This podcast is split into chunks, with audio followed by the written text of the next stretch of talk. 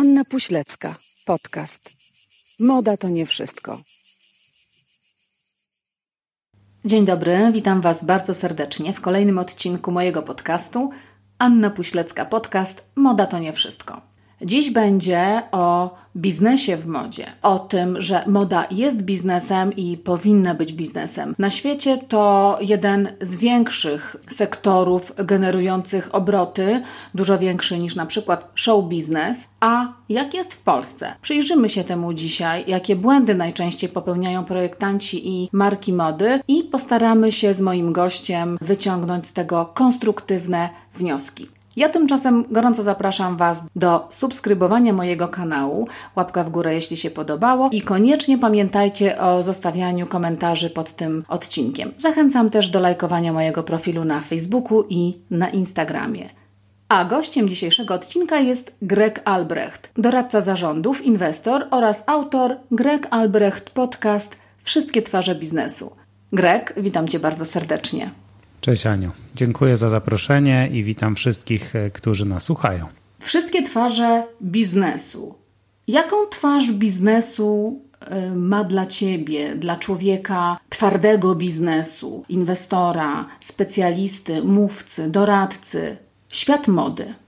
Myślę, że jest w dużym stopniu zbudowany na marzeniach i nie zawsze w parze z tymi marzeniami idą kalkulacje racjonalne, i też niestety nie zawsze kompetencje biznesowe, które zwiększałyby prawdopodobieństwo sukcesu na tym rynku, a z drugiej strony myślę sobie bardzo gęsty rynek, na którym wydaje mi się, choć nie czuję się ekspertem w tej dziedzinie, nie jest łatwo zbudować silną pozycję, bo jest dość niska bariera wejścia w niektórych kategoriach. W związku z tym jest bardzo dużo osób, które marzą o tym, żeby mieć swoją markę modową, a może będę szyć to, a może będę szyć tamto. I to jest trochę takie marzenie jak z posiadaniem restauracji czy z posiadaniem kawiarni. Każdy tego chce, a często potem żałuje. Bardzo wiele mamy takich przykładów, że nie tylko osoby, które kończą studia w tym kierunku, ale również, nie wiem, gwiazdy, sławni ludzie czy dziewczyny piłkarzy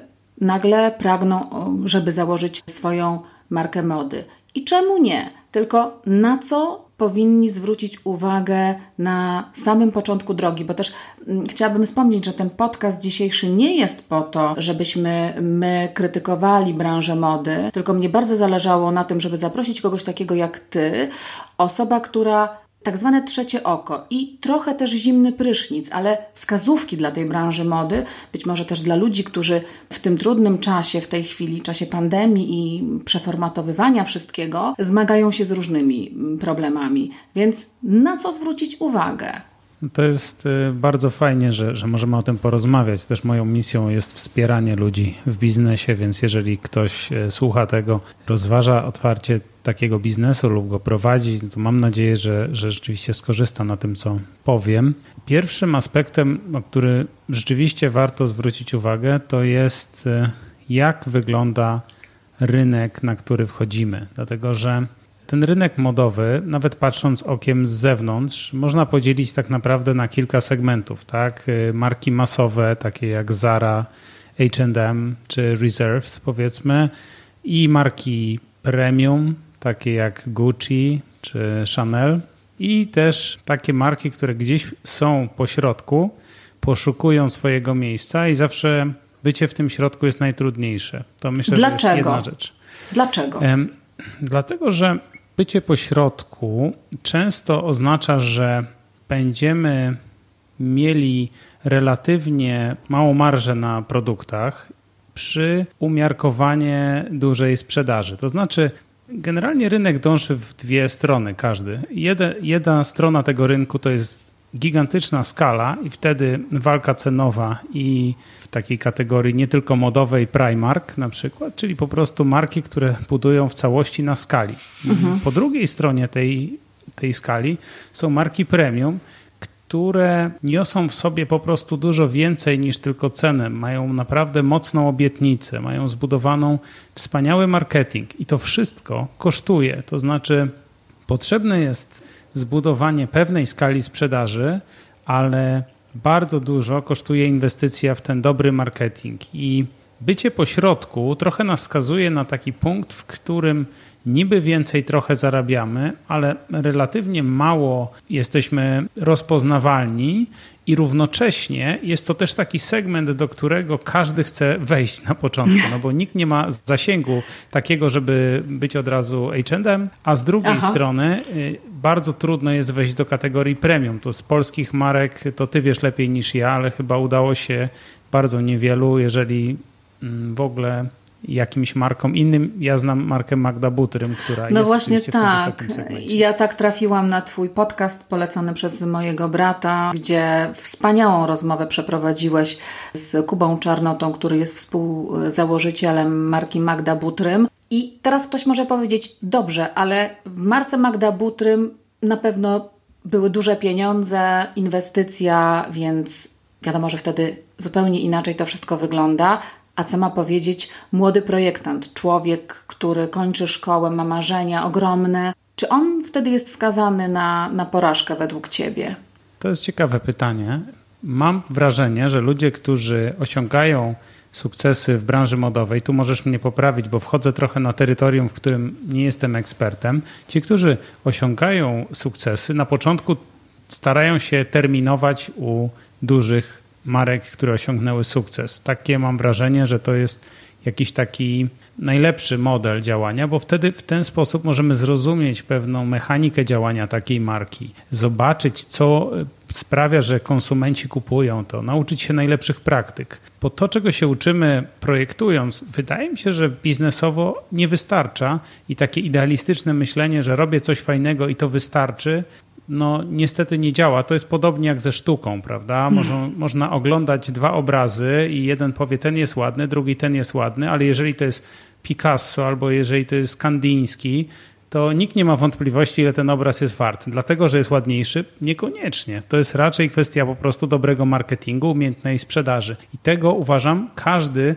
może się nauczyć, podpatrując najlepszych, a najlepiej praktykując czy działając u kogoś, kto naprawdę osiągnął e, sukces w modzie to może być dość trudne, ale nie niemożliwe. Można zbudować relatywnie mały biznes przy nie bardzo dużych nakładach, działając w kategorii premium.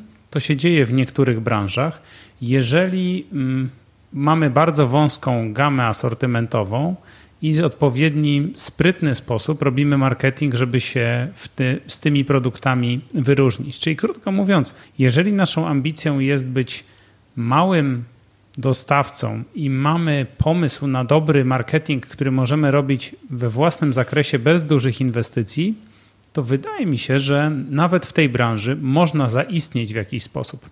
Problem się pojawia wtedy, kiedy chcemy poszerzać naszą gamę asortymentową, kiedy, kiedy mamy ambicje rzeczywiście konkurowania na otwartym rynku z największymi graczami, no i wtedy mogą nas pożreć zasoby, zarządzanie i te wszystkie aspekty. Czyli z jednej strony uważam, że nauczenie się od tych, którzy już to robili, jest najbardziej sensowną i najszybszą ścieżką e, uczenia się. Z drugiej strony nie jest to wykluczone, żeby zacząć po swojemu i własnym sumptem z czymś zadziałać, no ale w takim biznesie, który się opiera na dobrych materiałach, na specjalnych krojach, na dopasowaniu do jednego konsumenta, wydaje mi się to dość skomplikowane ze względu na to, że to bardzo dużo konsumuje inwestycji.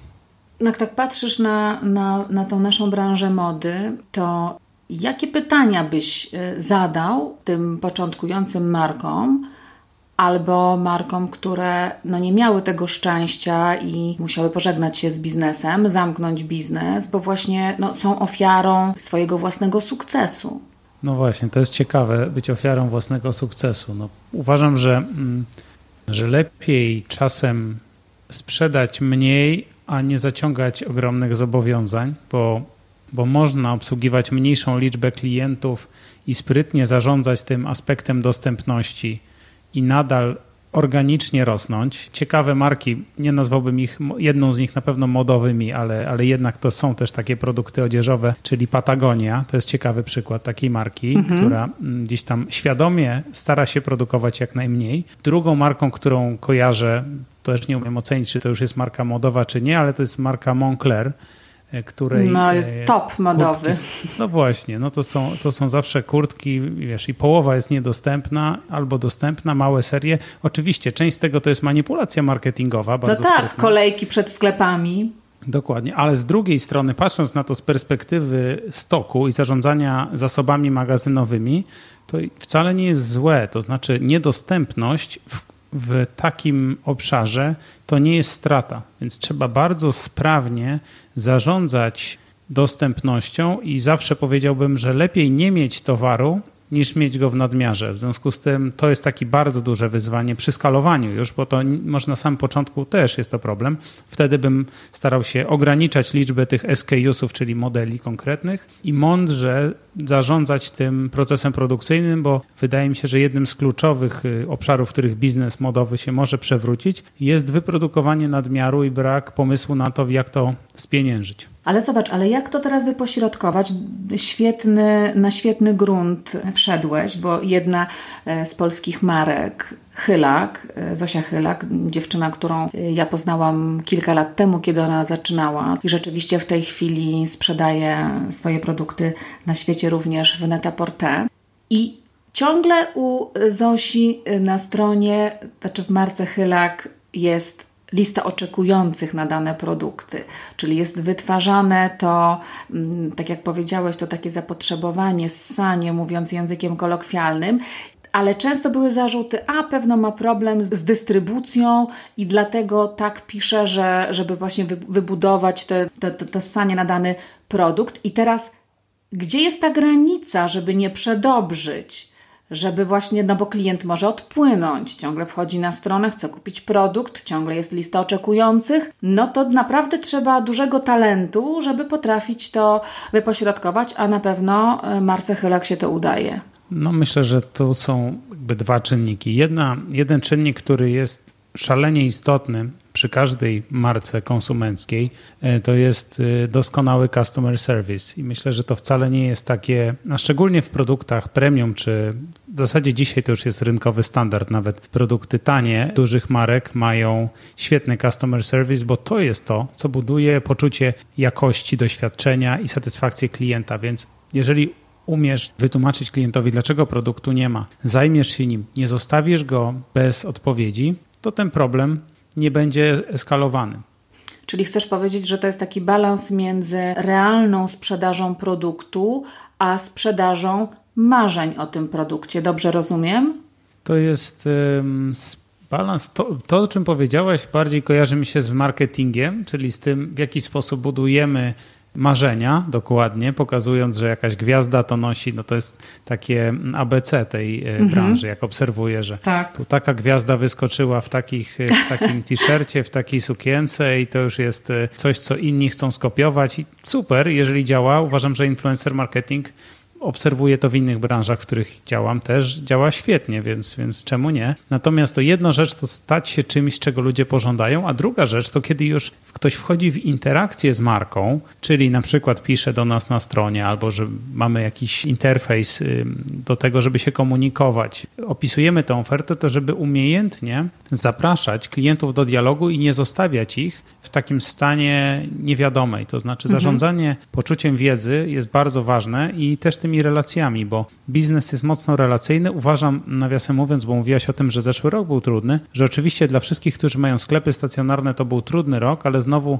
z perspektywy e-commerce'u fantastyczny rok, bo można ograniczać koszty stałe, jeżeli chodzi o ekspozycję produktów w realnych salonach i migrować do e-commerce'u i tam uczyć się utrzymania klienta, bo tam naprawdę można świetnie lojalizować klienta, mając jego mail, telefon, historię zakupów, profilować go i to jest dopiero szansa naprawdę dla tej marki, żeby, żeby zbudować jakąś lojalność ten taki rozkwit polskich marek czy, czy polskich projektantów to był właśnie ten, no, no nawet nie końcówka lat 90., ale początek lat 2000, kiedy właśnie ci projektanci się rozwijali. Pokazy mody, prezentacje i marzenia o własnych butikach. I każdy marzył o tym własnym butiku, każdy marzył o sieci własnych butików i niektórzy y, zrealizowali te marzenia, ale niektórzy z nich przegapili według mnie ten moment, kiedy należy no, uchwycić ten balans między właśnie butikiem stacjonarnym a e-commerce'em.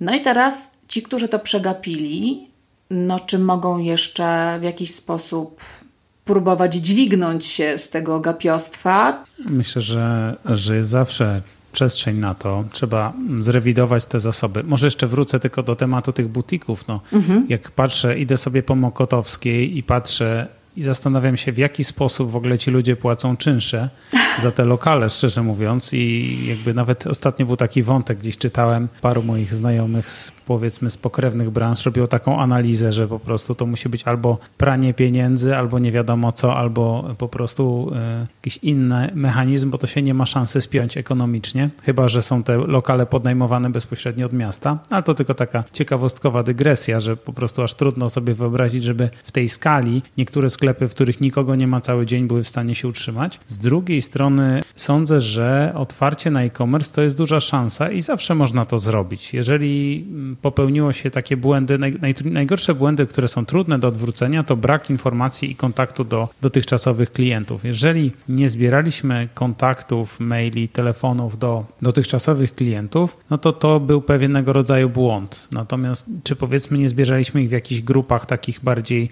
luźnych jak Facebook czy Instagram, chociaż na Facebooku, na Instagramie mamy dużo gorszą kontrolę nad danymi i chociaż to jest najmodniejsza forma marketingu, to musimy sobie uświadomić, że dane na Facebooku Facebooku, na Instagramie nie należą do nas, nie mamy możliwości bez dodatkowych kosztów docierać do tych wszystkich użytkowników, bo to jest zarządzane przez algorytmy i musimy płacić za reklamę. Więc jeżeli chcemy skutecznie zbierać dane o klientach, to najlepszą formą jest tradycyjna forma maila e, lub telefonu i to są metody, które naprawdę działają, jeżeli chodzi o, o taki marketing i wtedy myślę, że można rozruszać każdą kampanię. Myślę, że marki, które nie mają dobrej sprzedaży online, to naprawdę będą miały ogromne problemy i wiem, że też wielu graczy w tym roku 2020, który nas minął i który nas wiele nauczył, właśnie skupiało się na tym, żeby lepiej zrozumieć, jak sprzedawać w internecie, inwestowali w to, a to dzisiaj nie są koniecznie ogromne inwestycje.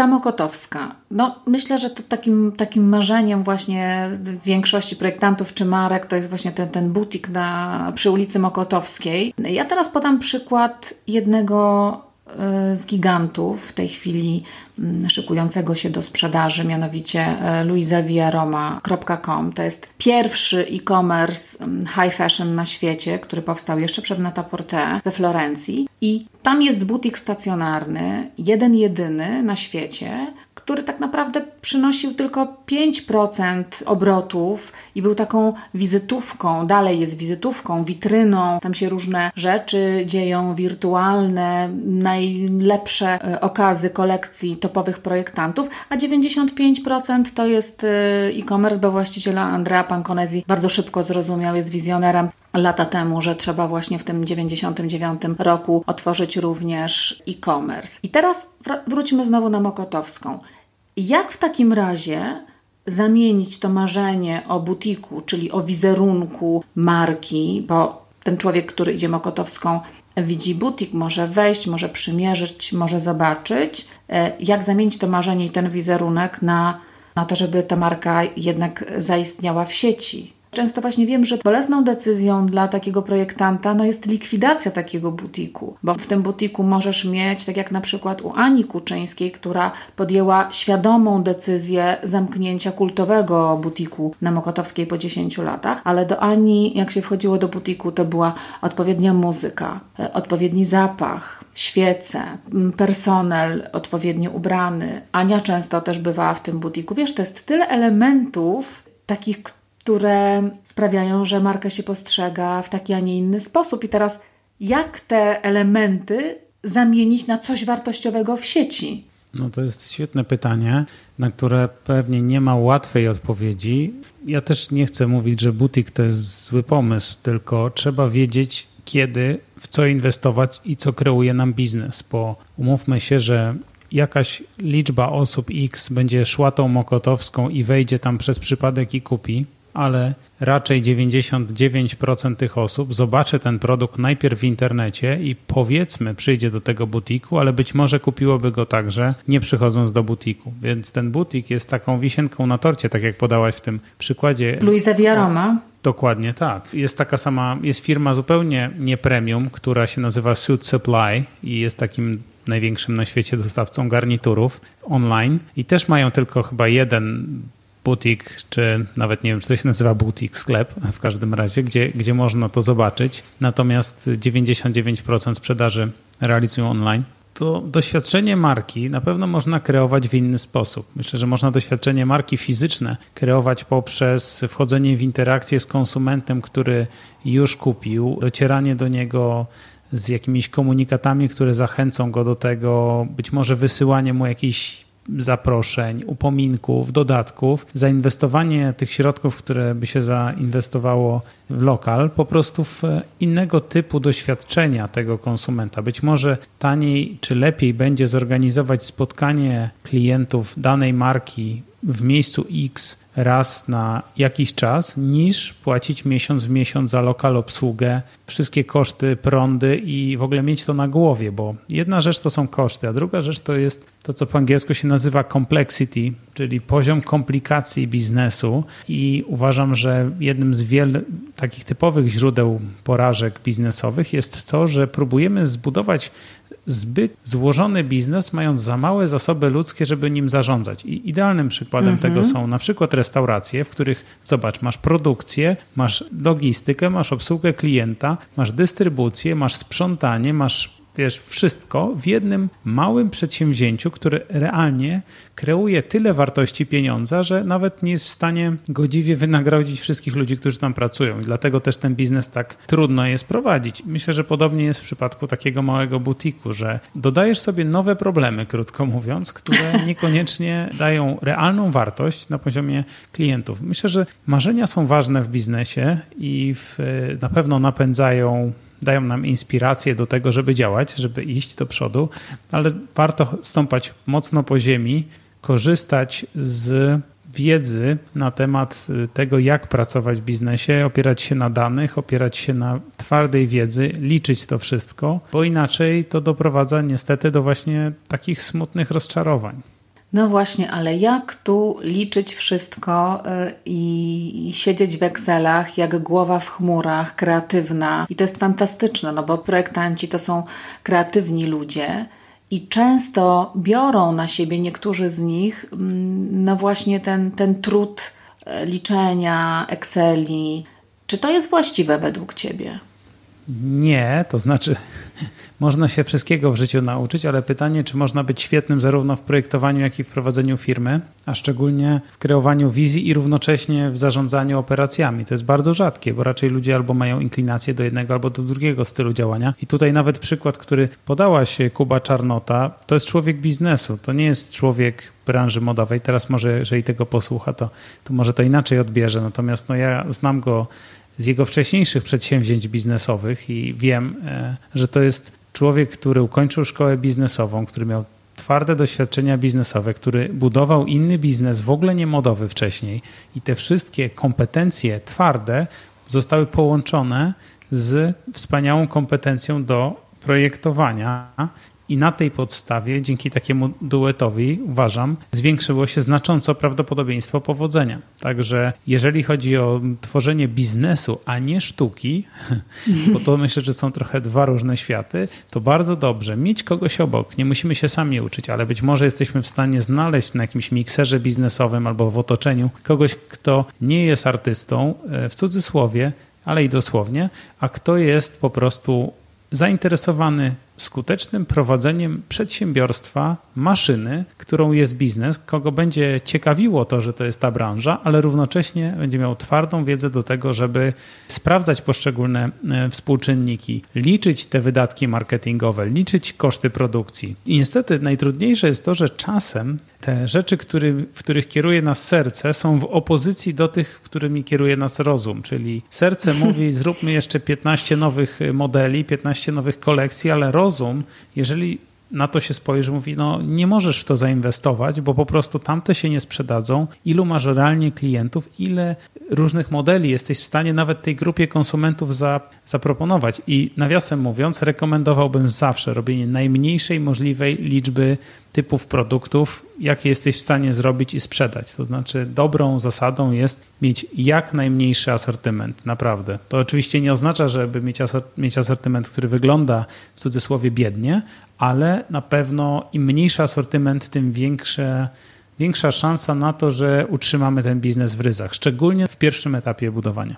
Wiesz, często tak jest, że właśnie taki projektant, który buduje wymarzony biznes, wymyślił sobie cały storytelling, ma określony styl, określoną osobowość, no ciężko jest mu oddać swoje dziecko, to co wymyślił, zbudował e, właśnie komuś e, biznesowemu, bo to jest często właśnie starcie tych dwóch światów. To tak jak powiedziałeś, że jeden jest e, buja w chmurach, marzy, kreuje, no a druga osoba mówi stop, nie, nie robimy 20 modeli, tylko musimy zrobić pięć. I to jest bardzo trudne w tej branży. Tak, no tutaj takie dwa, dwa wątki słyszę. Jeden wątek jest to wątek ego, który jest e, trudny w kontekście budowania biznesu w długim terminie w sposób skuteczny i trzeba nim jakoś zarządzać, żeby nadmiernie nie próbować mieć racji, bo badania pokazują, że najskuteczniejsi przedsiębiorcy nigdy nie mają poczucia, że wiedzą i nie mają tej pewności siebie. Jest taki mit, że im wyższa pewność siebie, tym większa skuteczność ale dane badawcze, akurat jestem mentorem w Google e, People Lab i tam jest, była taka ankieta przeprowadzona na 900 e, założycielach firm w czasie i ci, którzy osiągnęli największy sukces, cały czas mieli coraz mniejszą, coraz mniejszą pewność siebie co do tego, czy mają rację, czy nie. I takie nadmierne poczucie pewności siebie, nadmierne poczucie tego, że ja wiem, jak jest dobrze, to jest na pewno to ego, które zabija biznes. Ono może na początku być taką spłonką do rozpalenia, ale potem zabija. I druga strona. Ale to bardzo ciekawe, muszę ci przerwać, to jest mhm. bardzo ciekawe, bo właśnie w tej naszej branży mody, no musisz się przebijać, musisz być widoczny, e, musisz mieć właśnie tę te, te, te, siłę przebicia, pewność siebie. To, to, to się słyszy zewsząd, to się, to się ciągle powtarza. Czyli ktoś, kto będzie właśnie skromny, będzie cicho siedział w kącie, po prostu nie zostanie zauważony. I to jest bardzo ciekawe, co mówisz, no bo to mhm. jest no, trochę taka przekołczowanie samego siebie. Mówię o, o projektantach czy o twórcach marek mody, no, żeby dojść do tego i zrozumieć, żeby potrafić właśnie jak znaleźć ten balans, no bo to ego jest bardzo mocne u osób kreatywnych i to jest oczywiste, ale z drugiej strony no, jest ten diabełek, który siedzi biznesowy na ramieniu, no i ściąga na ziemię.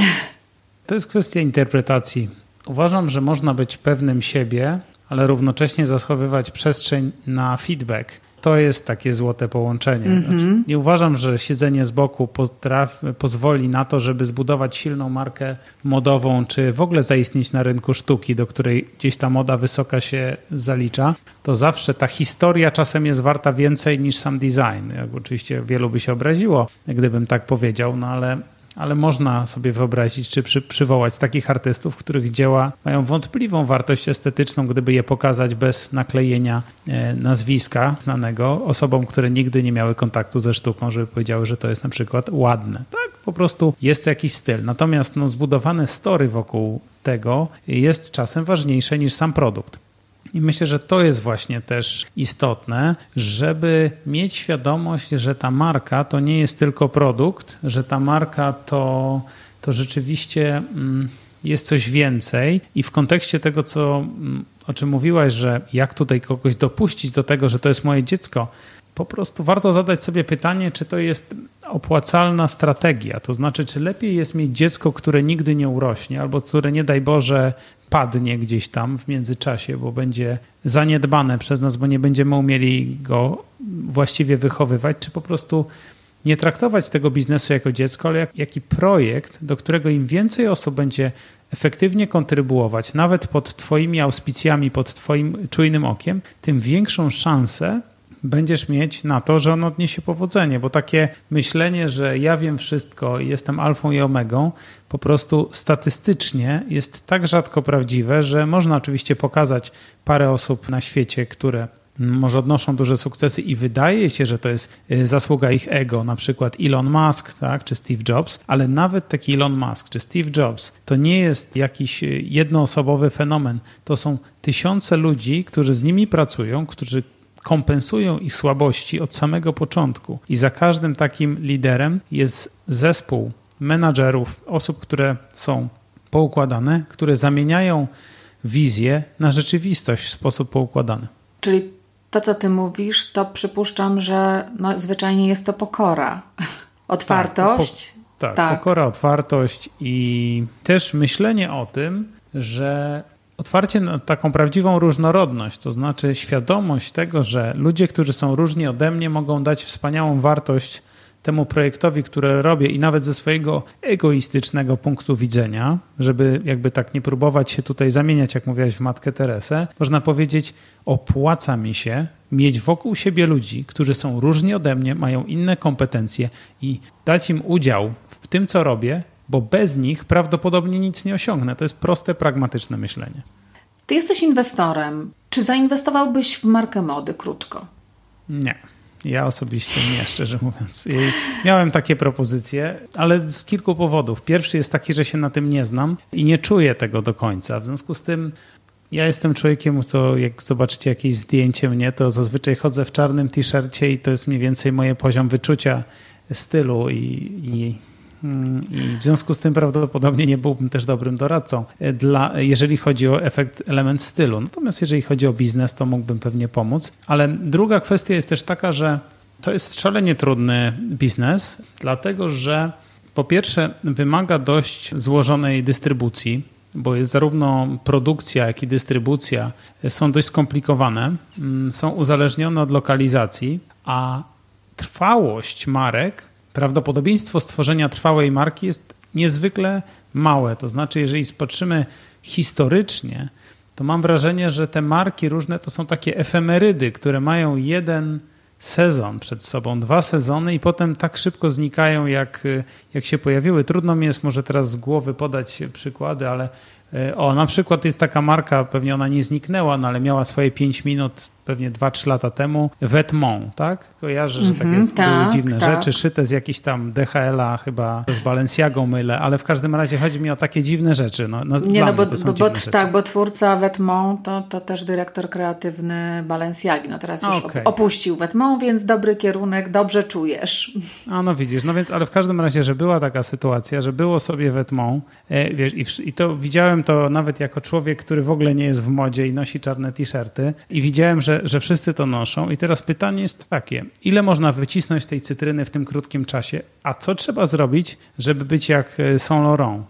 Tak? Żeby być na tej, na tej fali i nawet jeżeli oni mieli trudniejsze lata, to znowu wypłynęli i znowu są na, na, naprawdę w takim, w takim, no myślę, tej grupie takich mocnych marek, jeżeli chodzi o tradycję. Czyli jeżeli patrzymy historycznie, no to ile marek jest takich, które rzeczywiście były 50 lat temu i nadal są. Tak? Gdzie jest ta trwałość? Bo w marce najważniejszą rzeczą to jest też myślę, ciekawe takie założenie mm, z perspektywy konsumenta, że konsumenci zawsze chcą mieć nowe produkty, ale bardzo lubią, kiedy marka jest stara, tak? Czyli generalnie lubimy stare marki i nowe produkty starych marek, bo chcemy mieć efekt nowości, ale świadomość marki głęboko zakorzeniona w naszej głowie buduje większą chęć zakupu, bo mniej się obawiamy tego, czy to będzie coś dobrego. W związku z tym czas ogólnie gra na korzyść marki, jeżeli marka jest w stanie przetrwać tę próbę czasu. No i tutaj w przypadku branży modowej mam wrażenie, że jest to niesamowicie skonsolidowany rynek i jest dość mała trwałość, ale mogę się mylić, dość mała trwałość tych, y, tych marek y, takich, które się pojawiają jako nowe.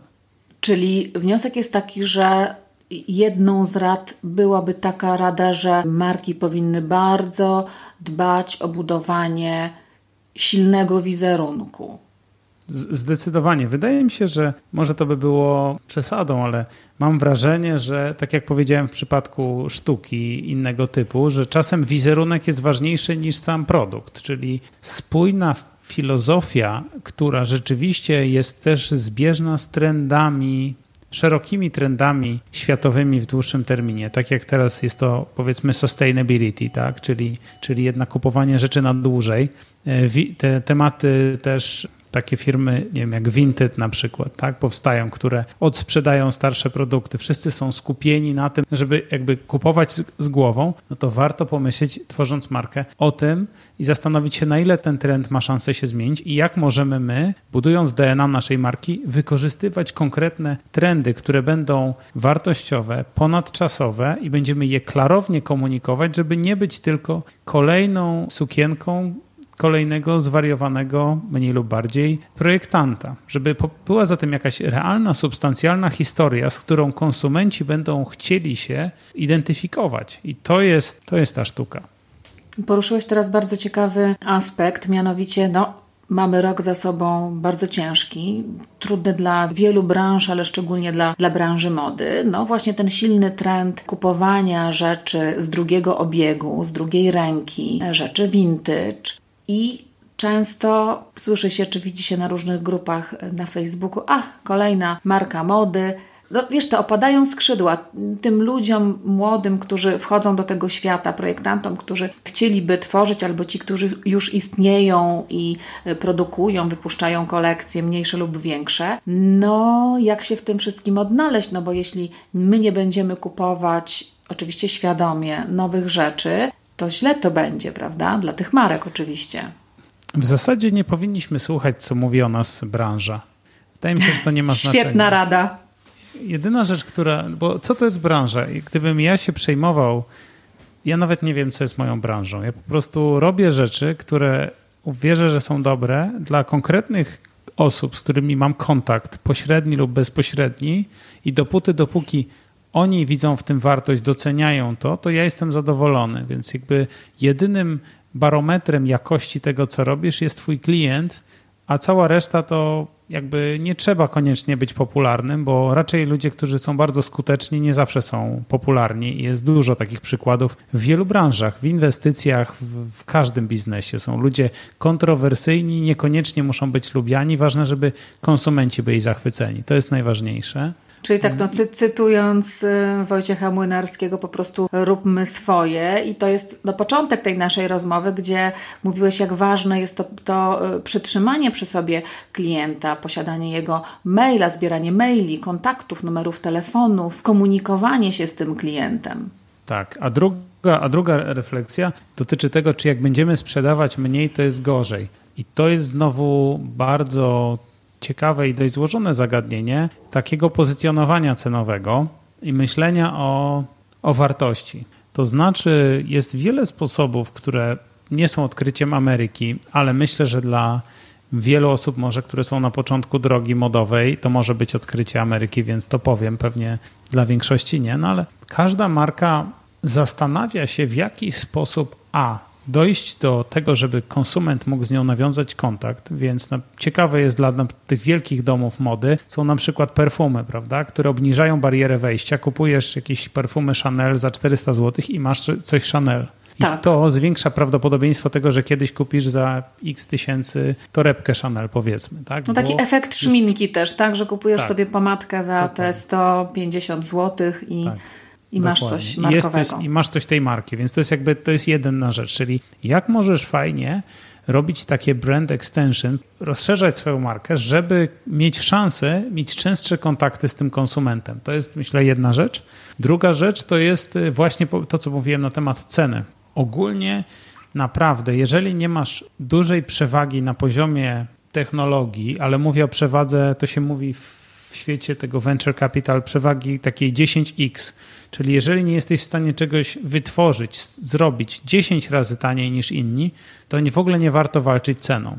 Nie opłaca się sprzedawać tanio, no bo ci, którzy sprzedają tanio, a mają małe zasoby, to się po prostu wykrwawią. I jak słyszę o tych firmach, które opadają, to wydaje mi się, że dokładnie to był ten problem. Czyli wielkość marży nie wystarczała do tego, żeby pokryć skalę zakupy mhm. nowych towarów, koszty stałe i tak dalej. W związku z tym Największym wyzwaniem marketingowym, ale najbardziej ciekawą, myślę, kategorią jest tworzenie produktów takich premium albo powiedzmy semi-premium, liderów danej kategorii, liderów cenowych danej kategorii, którzy kreują ten efekt aspiracji i wygrywanie tych konsumentów jakością, wartością, i odwagi też życzę różnym przedsiębiorcom, bo moje doświadczenia są takie, że naprawdę 9 na 10 przedsiębiorców, z którymi pracuję, za tanio sprzedaje swoje produkty i uważa, że ma takie po prostu ograniczające przekonania i uważa, że to jest tylko tyle można za to wziąć i kropka. Więc jak się za tanio sprzedaje, to już się nigdy nie da podnieść tej ceny. Jeżeli chcesz budować mm -hmm. markę, sprzedawaj drogo. Możesz zagrywać rabatami, możesz zagrywać ofertami dwa w jednym, ale nie startuj za niską ceną, bo to cię uplasuje od razu na niskiej półce. Ja często też doradzam e, markom mody i właśnie jednej z marek ciągle powtarzam: słuchaj, za niskie ceny masz. Twój produkt jest bardzo wysokiej jakości. Często ten produkt pokazuje we Włoszech, gdzie aktualnie przebywam i Ludzie są zaskoczeni, jak fantastyczny jest ten produkt. I ta osoba mi pod, odpowiada: No wiesz, ale to są ceny na Polskę, no ale ja mam dobrą marżę, ale się z tym wszystkim wyrabiam. Tylko pytanie, Greg, do ciebie, do człowieka biznesu, czy w obecnych czasach my możemy myśleć, że mamy coś na Polskę, tylko na Polskę, a nie na tak zwaną zagranicę czy na globalny rynek? Powiedziałbym, że jest wiele polskich firm, które w ogóle nie sprzedają w Polsce i bardzo dobrze na tym wychodzą. W związku z tym e, powiedziałbym, że można podejść zupełnie odwrotnie do tego tematu. W modzie to może nie być takie super proste ze względu na pewnie w niektórych kategoriach, że jednak trzeba robić ten influencer marketing, który jest powiązany z konkretnym rynkiem, czyli tutaj w Polsce są jacyś influencerzy, którzy będą jednak 10 razy tańsi niż nie wiem, influencerzy w Londynie, więc to ma pewne przełożenie. Niemniej jednak, tworząc dobry produkt i sprytnie budując dystrybucję i marketing, szczególnie, że nie każdy musi mieć aspiracje do tego, żeby od razu stawać się tym największym graczem na świecie, bo to też trzeba sobie założyć jakieś jasne cele i nie dać się zachłysnąć, to o czym mówiliśmy wcześniej, po prostu popularności. I można spokojnie sprzedawać międzynarodowo i nawet jeżeli nadal będziemy sprzedawać Polakom, to możemy sprzedawać Polakom za granicę i tyle. I, wiele marek bardzo korzysta na tej, tej przewadze walutowej. Przecież możemy tego wykorzystać to nasze, jako naszą siłę, a nie jako naszą słabość. Tak, ale tak jak powiedziałaś, trudno będzie wyjść z tej pułapki niskiej ceny, jeśli na przykład produkt rzeczywiście jest dobry i zacznie być rozpoznawalny powoli na rynkach międzynarodowych, no to nagle no, nie możemy podnieść ceny o, nie wiem, 30, 50 czy 100%. No, sam to powiedziałeś. E, ja też mogę podać drugi przykład mm, marki, która musiała wycofać dany produkt z międzynarodowego sklepu, e, dlatego że została źle skalkulowana cena i się okazało, że ta osoba no po prostu no nie wyrabiała się finansowo, nie, stało się to nieopłacalne, więc wolała marka wycofać produkt i w ogóle zaprzestać konkretny, konkretny produkt, model z, z produkcji. Najpierw trzeba się upewnić, że jak to mówi Warren Buffett, never lose money. Jeżeli wiemy, że nie tracimy, to to jest punkt wyjścia do tego, żeby w ogóle dalej działać z tym. Natomiast ciekawe rzeczy się dzieją, kiedy firma właśnie wchodzi w taką sytuację może źle interpretuję ten, ten, ten case, ale mam takie wrażenie, że tak właśnie było. Czyli firma wchodzi w nadmierną skalę produkcji, orientuje się, że przy tych cenach, które ma, nie jest w stanie tego sprzedać, umasawia swój produkt i w ten sposób ta firma, i ta firma traci. I przykłady takie, jeden to ten Witchen na pewno, tak, i, i sprzedaż w Lidlu, a mhm. początek był zupełnie inny tej marki. No wiesz, to, te, te, te, opcje na biznes są różne, bo często też marki mówią: e, Ja nigdy nie będę przeceniał swoich produktów. U mnie nie znajdziecie nigdy przecen. Bo przecena jest czym, czymś takim, że no, nie sprzedaje się, to przeceniają. Wiesz o czym mówię. I często marki podejmują taką decyzję, że nie będą przeceniać produktów, ale wtedy ta, e, to wszystko musi być dobrze skalkulowane, prawda? To, co powiedziałeś, musi być ta polityka cenowa, marża, wszystko musi być dobrze skalkulowane po to, żeby właśnie móc sobie pozwolić na nierobienie tych przecen. Czy dobrze myślę, czy źle kombinuję? W ogóle ciekawe, temat rabatów, fajnie, że o nim powiedziałaś, bo tu może być też jakaś praktyczna wartość dla kogoś. Rabat ma sens, kiedy konsument ma mocno zakorzenioną percepcję wartości produktu w swojej głowie. Czyli jeżeli ja nie mam poczucia, że dane okulary są warte 1000 zł, to jak dasz mi 35% rabatu i one będą za 650, to nadal mogę uważać, że są bardzo drogie i w ogóle nie zbuduję żadnej percepcji wartości tego produktu. Więc szczególnie przy debiutach produktów, przy wchodzeniu z nowymi markami, byłbym bardzo ostrożny z rabatowaniem. A jeżeli już, to starałbym się utrzymywać konsumenta na odpowiednim pewnym poziomie koszyka, bo też pamiętajmy, że każda transakcja, obsługa każdej transakcji kosztuje mniej więcej tyle samo. Więc naszą największą intencją jest po pierwsze dosprzedawać konkretnemu klientowi jak najwięcej, po drugie, co może być wspólne, maksymalizować wielkość koszyka. W związku z tym za żadne skarby nie opłaca nam się obniżać ceny i w pierwszej kolejności, jeżeli jest jakaś wrażliwość cenowa lub chcemy klienta czymś zaskoczyć, co jest świetną metodą też na budowanie marki, czyli dać mu coś, czego nie, na przykład nie zamawiał w prezencie. Zaskakiwanie to jest najlepsza metoda w ogóle kreowania e, customer experience. To wtedy zamiast rabatować kwotowo, lepiej dodajmy komuś coś w prezencie i to zbuduje ten efekt wow, czyli jest, jest takie równanie, że mówi się, że experience equals reality minus expectations, czyli że doświadczenie to jest rzeczywistość minus oczekiwania. W związku z tym dobrze jest budować niższe oczekiwania i kreować efekt wow poprzez dawanie ludziom prezentów. To zresztą tak samo działa, jeżeli chodzi o motywowanie ludzi, to znaczy pracownicy momentalnie zaczynają traktować swoje premie, takie typowe, jako element wynagrodzenia podstawowego, wkalkulowują je po prostu w swoje wynagrodzenie i w ogóle one nie budują żadnego, nie mają żadnego efektu motywacyjnego. Natomiast mhm. każda niespodzianka, którą jesteśmy w stanie dać pracownikowi, która niekoniecznie musi być finansowa, będzie dawała większy efekt motywacyjny niż taka premia x procent od wyniku na przykład. Zrobiliśmy bardzo dużą dygresję, ale wróćmy do, do tego tematu. Dlaczego ty y, jako inwestor nie zainwestowałbyś w markę mody? Jakie widzisz jeszcze zagrożenia? Czy to, wiesz, no bo biznes, mo, moda na świecie to jest gigantyczny biznes. To jest biznes, który przynosi większe dochody niż show biznes. No a u nas jakoś to nie idzie. I dlaczego? Ja powiedziałem personalnie, żebym nie zainwestował, co nie oznacza, że nikt nie inwestuje, bo wiem, e, znam osoby, które inwestują. No ale ja pytam o, o, o, o ciebie, dlaczego ty byś nie zainwestował? Ja, ja, bym nie zainwestował po pierwsze dlatego, że nie inwestuję w rzeczy, których, na których się dobrze nie znam, więc to jest taki pierwsza bramka, która jest moją osobistą bramką. Nie? Druga bramka jest taka, że tak jak mówiłem, trwałość marki to jest to, w co chciałbym zainwestować, a prawdopodobnie to jest trudne do wytworzenia.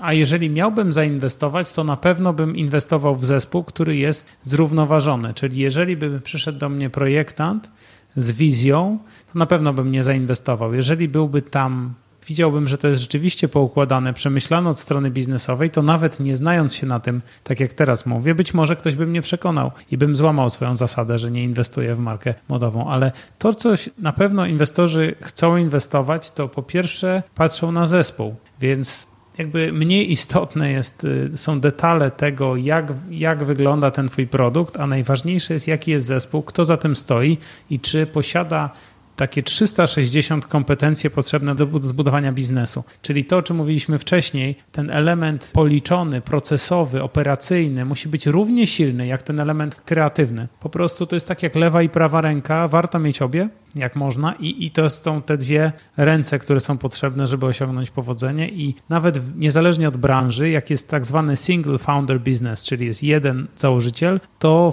fundusze inwestycyjne są znacząco mniej chętne do tego, żeby w taki biznes inwestować.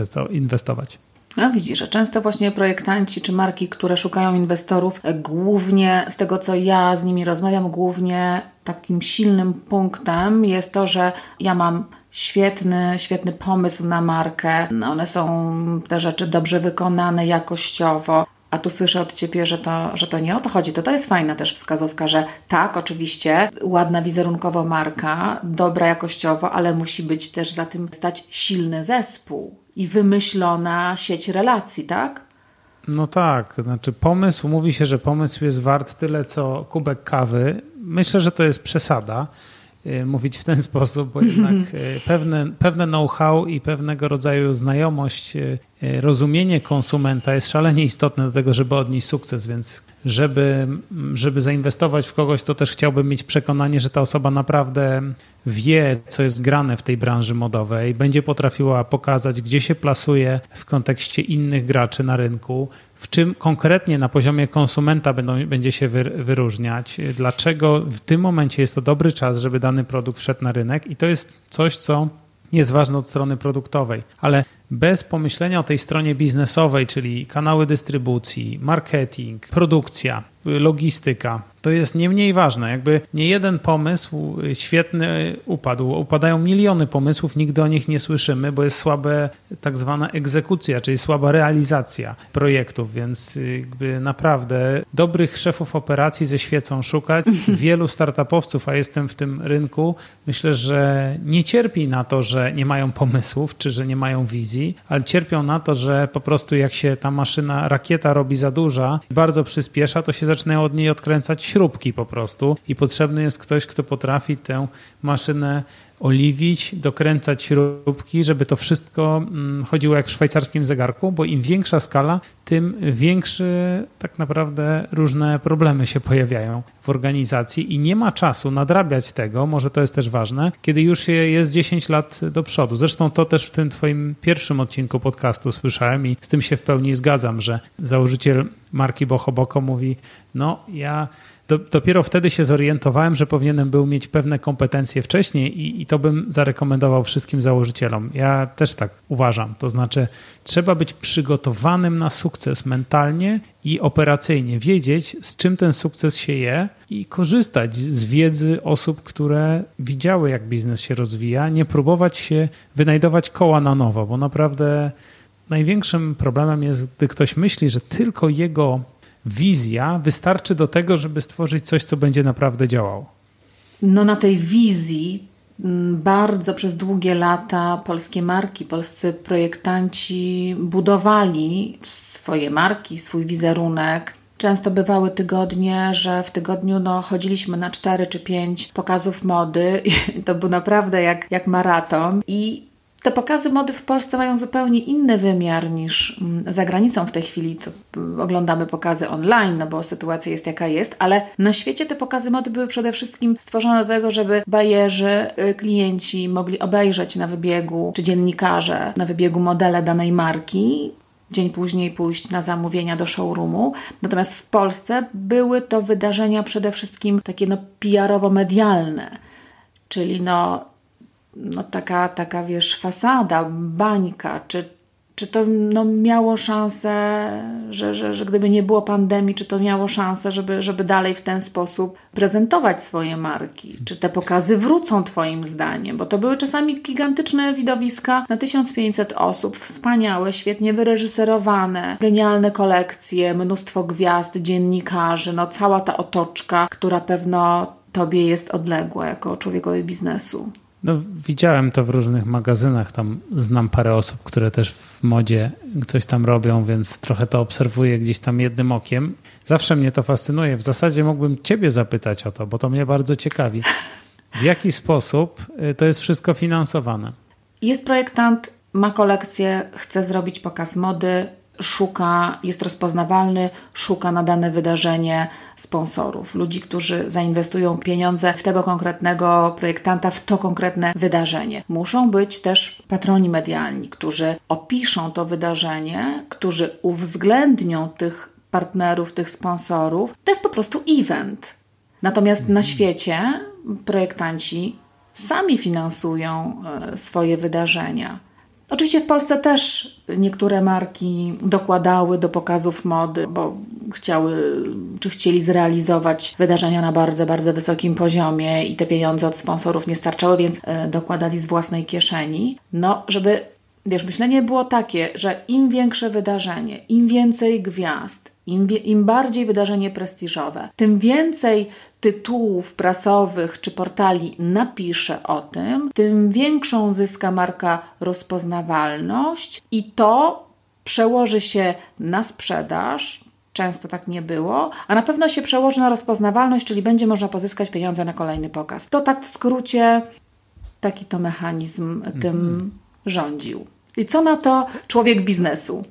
Nie, no to trochę mi tłumaczy. Dziękuję Ci bardzo, Ani, za wyjaśnienie mi, jak to, jak to działa. I to mi trochę pokazuje bardziej, że w zasadzie wiele z tych marek, bo też nie chciałbym wrzucać wszystkich do jednego worka, bo to było na pewno niesprawiedliwe i nieprawdziwe. Natomiast no, działanie w tym modelu jest de facto działalnością nie biznesową, tylko dział, znaczy działalnością biznesową w kategorii organizacja eventów. Tak to rozumiem. To znaczy eventy, lifestyle, a przy okazji coś zaprojektujemy, może ktoś to kupi. Czyli bardziej ma to charakter, no bo to jest bardzo interesujące. Wizerunkowy. Że, no to jest niesamowite, czyli co? Czyli, że w zasadzie e, robiąc swój produkt jakiś teraz, ja powinienem znaleźć trzy firmy, które zapłacą za zrobienie eventu dla mojego produktu, który nie musi się sprzedać, po to, żeby to się mogło wydarzyć. To jest, y, Dokładnie. to jest Wiesz, oczywiście mm, marki, które, czy projektanci, którzy zaczynali, no dużo trudniej jest y, znaleźć takich sponsorów, którzy zainwestują w, w marki nieznane. Chociaż powiem Ci, że bardzo duże, silne, rozpoznawalne na całym świecie brandy, żeby tutaj nie wymieniać nazwy, teraz jest taki taki czas inwestowania w młode marki, w młodych projektantów, w e, totalnie nieznane nazwiska, czyli ci sponsorzy celowo robią projekty właśnie z młodymi ludźmi, stawiają na młodych i to jest właśnie taki, taki cel działania, żeby wspierać młodą modę, wspierać młodych projektantów, czyli tych, którzy na swojej drodze na początku nie mają jeszcze tych środków. Oczywiście ja tutaj muszę koniecznie powiedzieć o tym, że to, co ja Ci opowiedziałam, no to często gdzieś tam w kulisach naszej branży się mówi, Boże, jak ta nasza branża działa, to wszystko jest bez sensu. I ja często mówię, no tyle krawiec yy, kraje, co mu materiału staje, czyli jesteśmy bardzo młodym rynkiem i to nie jest krytyka, tylko po prostu no, cały czas ten rynek się formował, rozwijał. No, ja ten rynek obserwuję od 20-25 lat i wiesz, no, po 89 roku nagle wskakujemy w kolorowy świat. Jesteśmy głodni tego wszystkiego, sukcesu, kolorów, właśnie tych eventów. Więc wiesz, no nie ma się czemu dziwić też, prawda? I być może teraz ta pandemia, ten czas no, takiego przewrotu i dla niektórych pewno to będzie czas gorzki. I pytanie do ciebie, bo mam takiego znajomego, który mówi, że problem to jest okazja w przebraniu. Czy ta pandemia może być taką okazją w przebraniu i co zrobić, żeby była tą okazją w przebraniu dla branży mody, dla projektantów, dla marek? To, co powiedziałeś, że jest teraz otwartość na wspieranie młodych projektantów, to wydaje mi się bardzo interesujące. Już bym sobie, jakbym był takim projektantem, to bym sobie to zanotował i zastanawiał się, co z tym zrobić. Druga moja refleksja jest taka, jeszcze zanim przejdę do odpowiedzi na to pytanie, jest taka, że rozumiem, czyli, dziś, czyli w tym momencie ta moda ma taki charakter trochę jak praca artysty z marszandem, czyli że ogólnie jest to tak naprawdę finansowanie sztuki. To nie jest biznes, tylko to jest sztuka. I teraz pytanie jest takie, czy, y, czy powód jest taki, czy, że popyt wewnętrzny jest za mały, czyli realnie ludzie nie kupują tego typu rzeczy, w związku z tym to się rynkowo nie broni no i wtedy trzeba to sprzedawać gdzie indziej, czy są jakieś inne powody dla tego, czy jest to po prostu nieudolność biznesowa? No i tego nie umiem Mm, odpowiedzieć Wiesz co, pytanie. ja to, Mam ja ci, to, ja, to ja Ci częściowo na to pytanie odpowiem. Niekoniecznie nieudolność biznesowa, tylko właśnie ten brak zaplecza, że jeśli marka, załóżmy rzeczona Magda Butrym na świecie prezentuje swoje rzeczy w showroomach i no jeśli stoi za tym biznes, inwestor, pieniądze i przychodzi bajer i mówi, dobrze, ja chcę tysiąc sztuk tej bluzki, 100 sztuk tej sukienki i nie wiem, 5 tysięcy sztuk tej bluzki, no to to jest do zrealizowania przez duże i silne marki z zapleczem. Jeśli nawet świetna polska marka pojawia się w takim showroomie, a nie ma zaplecza i ktoś właśnie zamawia 100 sztuk spodni, a ta osoba sobie myśli, Jezu Chryste, jak ja, wy, jak ja wyprodukuję to 100 par spodni, to przecież wykracza, a design jest świetny, więc tu jest ten problem. Czyli wracamy znowu do Twojej rady. Mniejszy asortyment, mniej modeli, być może to jest ta droga. Teraz tak sobie analizuję to, co Ty powiedziałeś wcześniej. No tak, ale jeszcze a propos inwestycji, mm, wiem, że uciekam od pytania, które zadałaś, ale pamiętam je nadal. To jest istotne też, bo pytasz, czy bym zainwestował. Jeżeli bym wiedział, że jest konkretny kontrakt do zrealizowania, a brakuje kapitału na, na zrealizowanie go, czyli byłoby to, miałoby to charakter powiedzmy pożyczki pod projekt, to myślę, że takie finansowanie jest dużo łatwiej znaleźć niż kogoś, kto zainwestuje w całą spółkę, taką markę i uwierzy, że to będzie budowało długoterminową wartość i trwałość jako całość. Czyli czym innym jest takie finansowanie pomostowe, które pozwala ci realizować zamówienia, to jest łatwiejsze, sądzę, do zrealizowania. Nie jest tanie, ale to jest po prostu taki kapitał, powiedzmy, nie chcę powiedzieć spekulacyjny, no ale kapitał po prostu pożyczkowy, który można zaangażować. Czym innym jest uwierzenie, że dana marka ma filary biznesowe i wrzucanie w nie kapitału. A przechodząc do Twojego pytania właściwego, czyli co robić w sytuacji, powiedzmy, wyzwania, kryzysu, nie wiem, czy coś powiem odkrywczego, bo wydaje się, że już wszyscy to zauważyli. Warto obserwować trendy, które są teraz Myślę, że dla branży modowej dość trudny moment, bo wszyscy siedzą gdzieś tam w dresach przed komputerami. Więc nie za wiele można tutaj podziałać, ale może są ciekawe jakieś kategorie. Widziałem jakieś nowe buty Nike wczoraj, które się łatwo wkłada. Nowy model buta, taki rozkładany, słuchaj, że wsadzasz but i on się domyka tak. za, zapiętą. Bardzo ciekawe. Wczoraj to widziałem i myślę sobie, ktoś to przemyślał, bo wie, że teraz normalnie ludzie siedzą w tym domu i może czasem chcą założyć szybko but, już są rozleniwieni i potrzebują takiego produktu. To taka jedna refleksja. Druga refleksja, no to na pewno fitness to jest kategoria. Wystarczy spojrzeć na markę Lululemon, którą bardzo lubię od lat. Ona po prostu osiągnęła jakieś to jest, ja rozumiem, że to nie jest moda przez duże M, no ale jest to ciekawa marka, uważam, e, z takimi rzeczami do, to się nazywa athleisure, nie? że to jest athletic leisure tak. wear, czyli takie właśnie, ta kategoria wydaje się, że od dawna rośnie, a, a widziałem, że to Lululemon wycena przez ostatni rok to chyba razy dwa czy razy trzy. Czy to jest taka kategoria, jak mówisz, że właśnie atletik, że poćwiczymy, ale i też przed komputerem w tych ciuchach posiedzimy, tak? Tak, coś takiego. tak, coś takiego.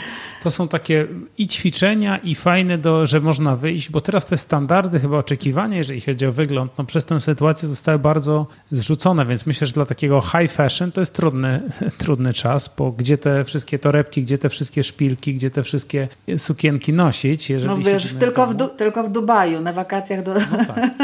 to jest no jedyne tak, no. miejsce, no bo do Tulum to, no teraz w zasadzie są dwa, dwie destynacje, Tulum i Dubaj i tam ludzie uciekają przed tak. pandemią, to tak żartem. No to tak, no właśnie, więc, więc dokładnie, więc jakby warto obserwować te trendy. Ja nie wiem, czy ja mówię, że to jest to, co mówię, ma sens, bo to wy, słuchacze, wiecie lepiej e, o marce, o modzie niż ja. Mówię, jakie widzę trendy. Trzeba myśleć o tym, że ludzie będą więcej siedzieć w domu, że będą kupować online i na pewno to pozostanie w dużym stopniu, więc no, wszelkie inwestycje offline'owe bez sensu. Także budowanie kompetencji sprzedaży online, lojalizacji klientów, włączania klientów w proces projektowania to jest od dawna duży trend. Współprojektowanie produktów z klientami to jest, myślę, bardzo też ciekawy obszar i, i tworzenie tej relacji z klientami i na to jest na pewno przestrzeń. Ten trend sustainability, ten trend właśnie na rzeczy z drugiej ręki, ale też tworzenie rzeczy trwałych i na długo. Myślę, że to też jest ciekawy obszar, na którym można, na którym można coś zbudować. Ale myślę, że komunikowanie takich rzeczy jak najbardziej może, może dobrze, dobrze działać. No i trzeba być blisko rynku, obserwować konsumentów, a nie obserwować branżę, bo myślę, że, że ci, co obserwują branżę, robią to, co robią wszyscy. Ci, co obserwują konsumenta i jego potrzeby i eksperymentują, mają szansę zaistnieć. I najgorsze jest ten tak zwany groupthink, czyli myślenie takie jak inni, Mhm. Szczególnie w kategoriach, w których trzeba zawsze w jakiś sposób jednak się wyróżnić i nie możemy równać do innych, bo jak będziemy równać do innych, to będziemy tylko gorszymi kopiami tych, którzy już są. W związku z tym naszą intencją biznesową powinno być poszukiwanie nowych trendów, które się rodzą i wchodzenie w te kategorie jak najszybciej. No i myślenie globalne to jest super. Sądzę, że dzisiaj możemy skutecznie komunikować się online z klientem na całym świecie i wybrać sobie, gdzie chcemy sprzedawać, na czym możemy zbudować i nie mieć żadnych ograniczeń. Też możemy wiele usług oddelegować, bo często próbujemy wszystkich od razu zatrudniać, ale może można mieć wirtualną asystentkę, może można wyoutsourcować dystrybucję i wysyłkę do jakiejś małej firmy jest coraz więcej usług dla biznesu tego typu. No wiesz, teraz te mówisz, stałe trzymać na wodzy. No tak, teraz mi to, wiesz, pachnie restrukturyzacją, bo to też pewno jest ważny punkt dla z kolei marek czy, czy projektantów, którzy mają rozhulane te biznesy. No to nie jest łatwy temat. Zawsze w takich sytuacjach warto zastanowić się, spojrzeć z perspektywy bardziej długofalowo, czyli nie być w tym momencie, w którym jesteśmy teraz z daną osobą, ale pomyśleć, co będzie, jeżeli tego nie zrobimy za rok, za dwa. To znaczy, po pierwsze, że wszyscy potencjalnie utoniemy, po drugie, że jeżeli utoniemy, to dla tej osoby to też będzie gorsze rozwiązanie w karierze, bo co to jest za sytuacja, kiedy i duma, i order na piersi, kiedy się dowiemy, że utonęliśmy razem z jakąś firmą. Więc może lepiej pożegnać się, pomóc komuś, znaleźć nowe miejsce, nową perspektywę, zmienić kontekst współpracy i odchudzić. No, trzeba ciąć na pewno z głową, ale podejmowanie trudnych decyzji jest częścią biznesu i można spojrzeć na bardzo taką barwną i nie i ciekawą historię Rafała Brzoski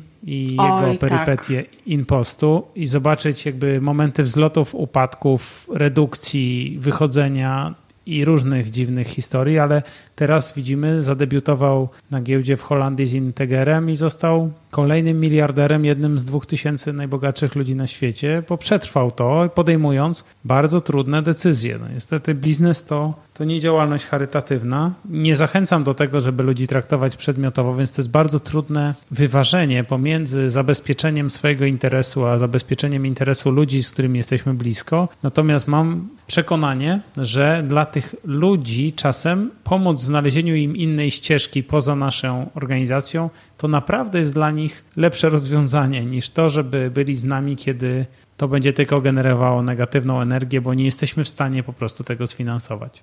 Greg, ja bardzo Ci dziękuję za to spotkanie. Bardzo dużo cennych rad i, i myślę, że Większość z nich łatwo będzie można wdrożyć. Ci wszyscy, którzy nas słuchają, projektanci, twórcy marek, e, zachęcam do tego, żeby jednak słuchać tych głosów biznesowych, jeśli chcemy, żeby nasza branża, branża mody przetrwała, żebyśmy w niej funkcjonowali i, i zarabiali, bo pamiętajmy, że no właśnie moda to, to nie jest zabawa, to, to, jest, to jest duży biznes i musi nam się wszystkim opłacać.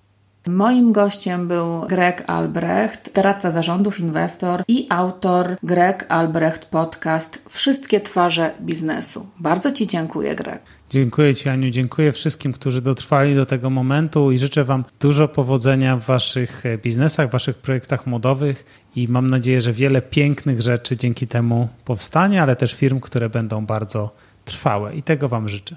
Dziękuję i do usłyszenia. Do usłyszenia. A ja raz jeszcze gorąco namawiam do subskrybowania mojego kanału. Nie zapomnijcie o komentowaniu odcinków oraz o polubieniu moich profili na Instagramie i Facebooku. Anna Puślecka Podcast Moda to nie wszystko. Raz jeszcze dziękuję i do usłyszenia.